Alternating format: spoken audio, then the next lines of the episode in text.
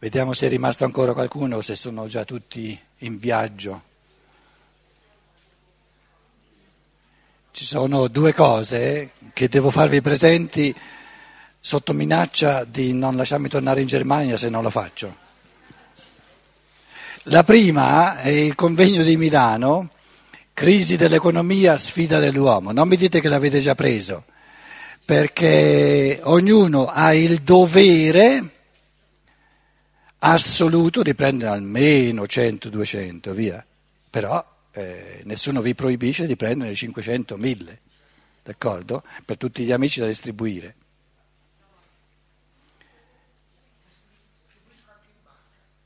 Si distribuiscono anche in banca?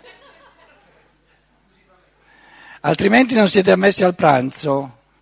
No, altrimenti non, non, non, non vi si dà di lasciare la casa. Allora, il convegno di Milano. Poi l'altra cosa importante, il catalogo nuovo, l'avete visto, però ne avete preso soltanto una copia. Almeno, visto che questo è un po' più consistente, almeno 50. Carmine, o 70. Ma il treno li porta, eh. Ne porta anche 500 il treno. Cioè, eh, la maggior parte di voi lo sa, no? Siamo case editrici piccole piccole, poi con questa scienza dello spirito Rudolf Steiner può andare, ma poi archiati addirittura, ma che, capito? A Roma dicono ma chi se ne frega. Quindi o ci sono persone, è così,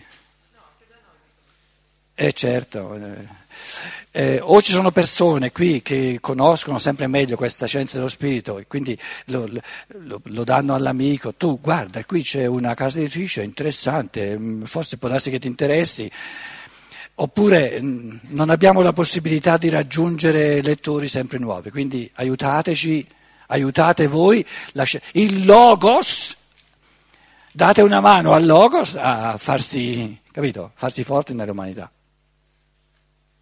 Questa povera piccola casa editrice è la casa editrice del Logos. Com'è? Eh, è così. No, perché? Sì, se tiri via Archiati, ma Archiati non fa che, che, che, che andare in, per Steiner, no? Quindi Archiati indica sempre Steiner, capito? Del Logos intendo dire la scienza dello spirito di Steiner, no?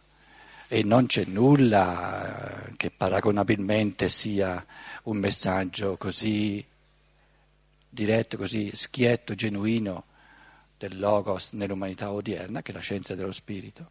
Però da prima sono pochi che, che l'afferrano. Io avevo chiesto a una persona che mi ha calappiato eh, durante la pausa, ha detto delle cose così belle e gli avevo chiesto di farcele sentire è qui in eh, seduta plenaria. C'hai il microfono tu? Dov'è? Eh, lui qui, eh, in quarta fila, in quinta fila. Grazie.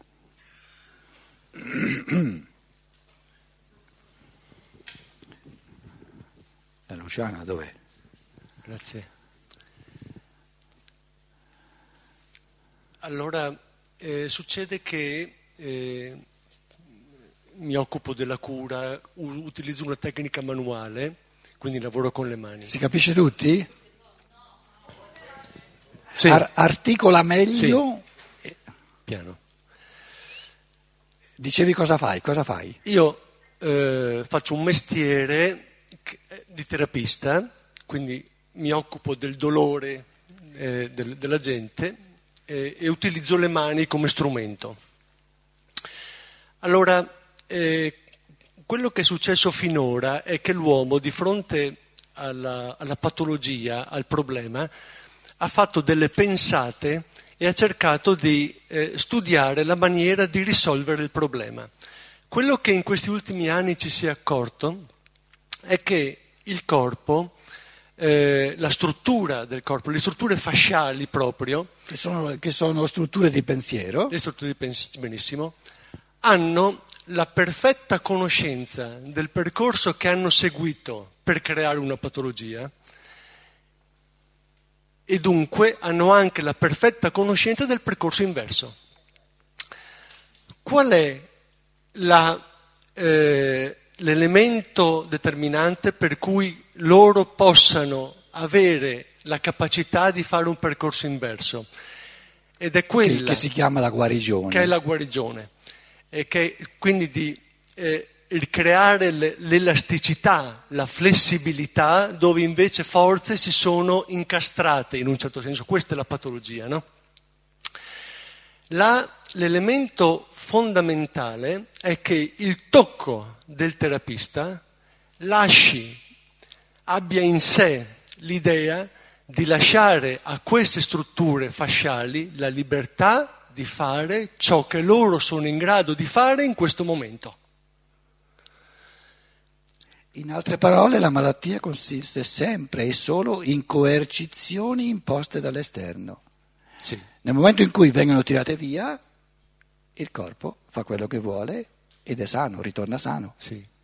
Quindi quando io, noi, chi segue questa idea, insomma, tocca il corpo, è come se il corpo dicesse finalmente qualcuno che mi tocca con l'idea di non voler fare lui, ma mi lascia fare quanto io sono in grado di fare. E la meraviglia che io ho ogni volta è che quando riesco ad applicare alle mie mani quest'idea, nel senso che non cado nel trabocchetto di intervenire, perché quando io ho un bambino che soffre voglio togliergli il dolore, questo è.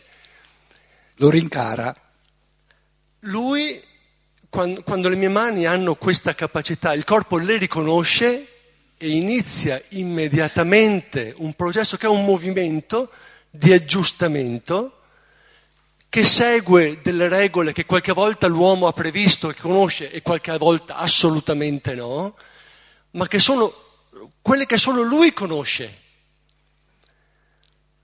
E che sono sempre più individualizzate. È, e fa quanto gli è permesso e possibile fare in questo preciso istante, né più né meno.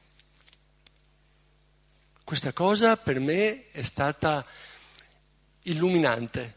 E quando io vengo qua e ascolto tutti questi ragionamenti, dico questo è esattamente quello che succede di natura fisiologicamente nel corpo. E l'uomo questo non lo sa.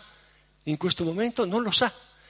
Un'altra cosa che sottolineo e che per me è studio, come dire, elemento di studio, è che un sistema fisiologico che è il ritmo cranio-sacrale, cioè la respirazione primaria, la produzione di liquido cerebrospinale e il suo riassorbimento, per cui le ossa del cranio si muovono continuamente e respirano, questa respirazione che è chiamata primaria, nel senso che è l'ultimo ritmo che abbandona il corpo anche dopo che si è fermato il battito cardiaco ed è il primo che sorge.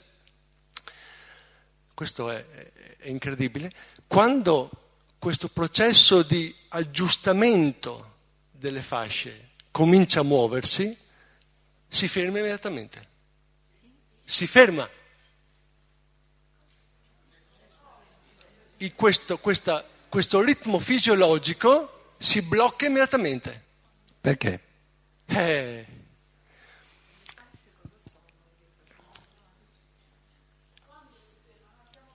Allora, quando, io, quando si tocca il corpo e inizia nel sistema delle fasce questo processo di aggiustamento. Cosa intendi per fasce?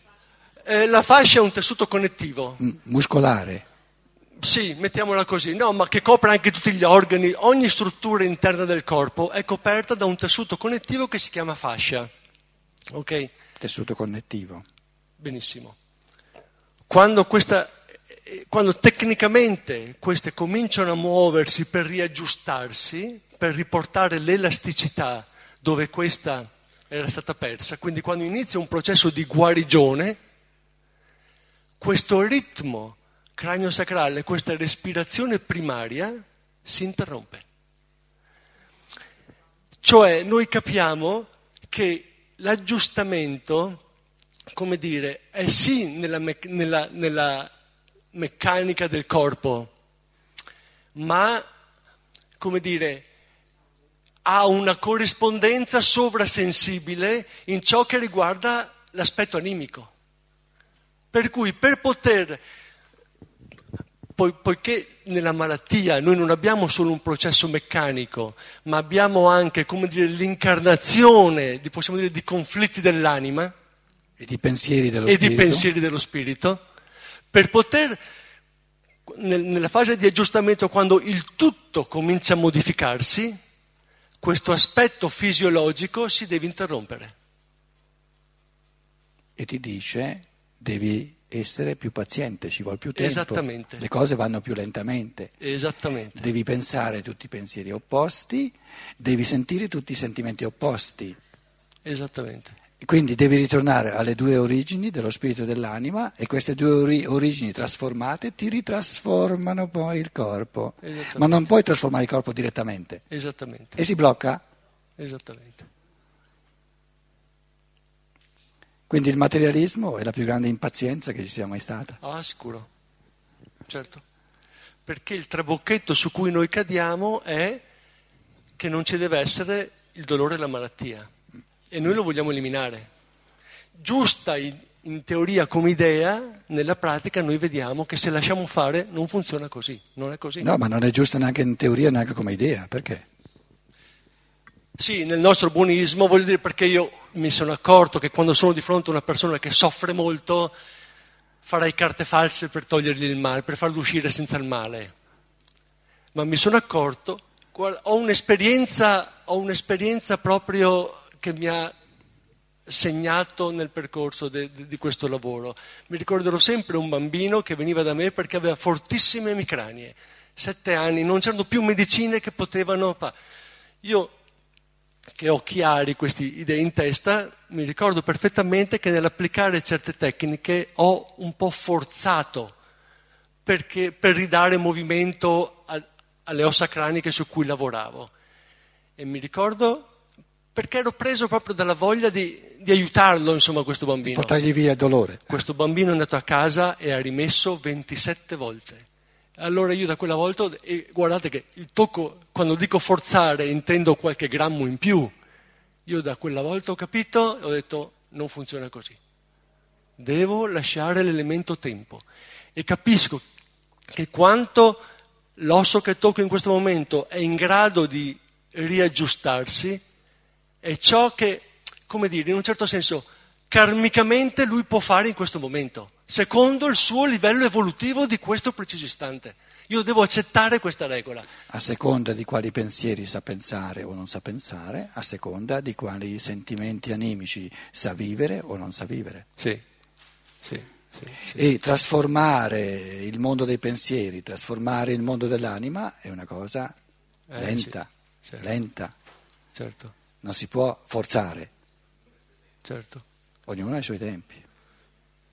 E queste, come dire, queste idee, questi concetti sono la cosa più difficile da trasmettere, che io ho da trasmettere ai miei studenti, che non capiscono questo fatto.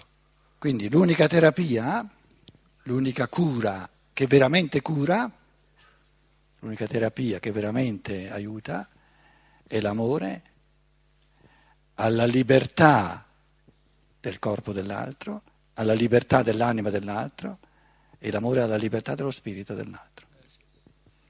Con la consa- consapevolezza che lo spirito dell'altro è molto più decisivo che non il corpo, il corpo è il risultato, nel corpo ci sono gli effetti. Ora, amare l'evoluzione dello spirito dell'altro, la libertà dello spirito e dell'anima, eh, è più un tirarsi indietro che non un intervenire.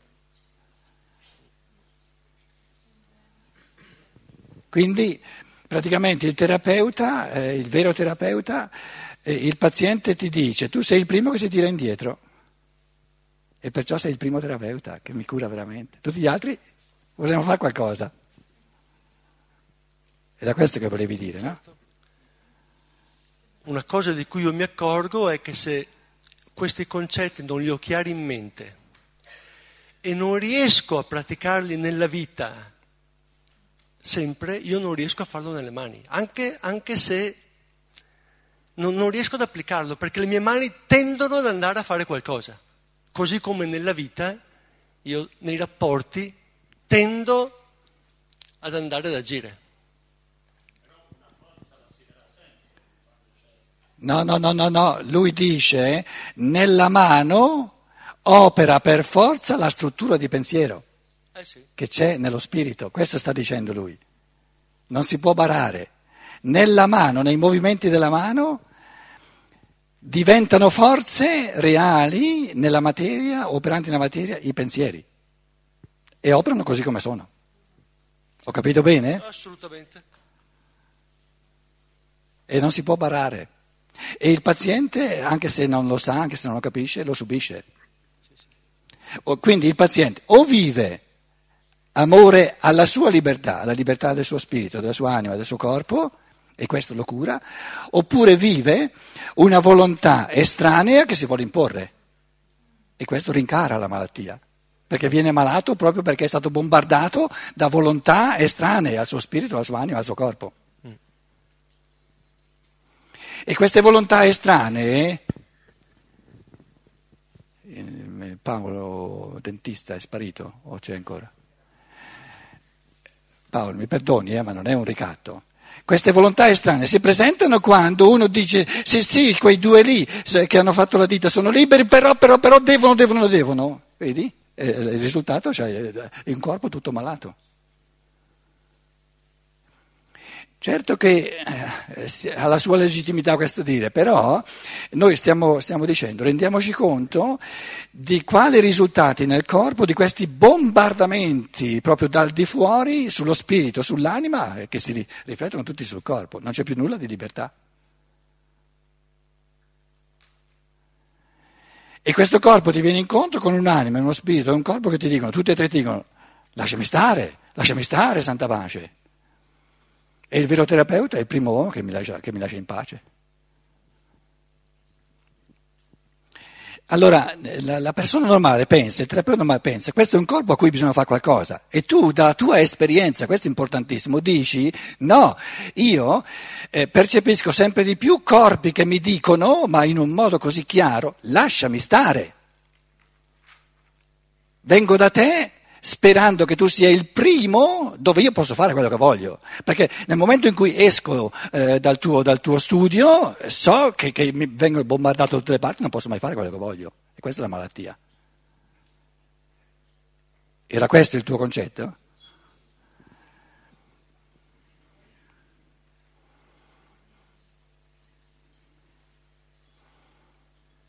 Certo che vivere eh, nella libertà è molto più complesso, però vivere senza libertà ci fa una massa di malati. Ma malati, sempre più malati, e la vita non è bella da malati. È complessa da, da, da liberi, però è bella. Da malati è meno complessa, ma è più brutta.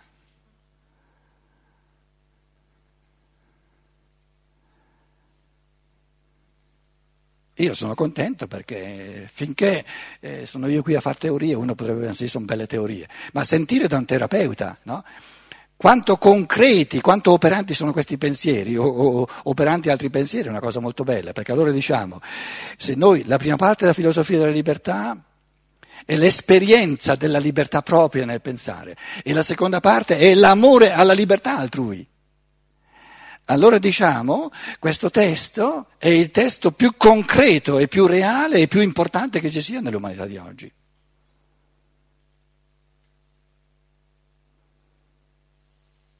L'unica terapia è l'amore al logos che crea liberamente nell'altro.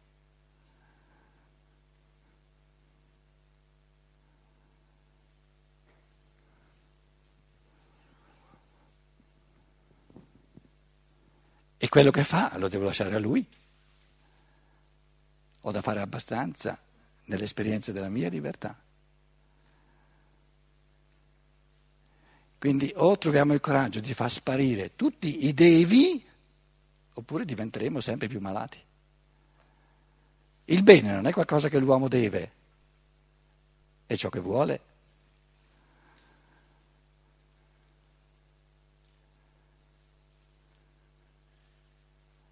Se lo lasciamo in pace.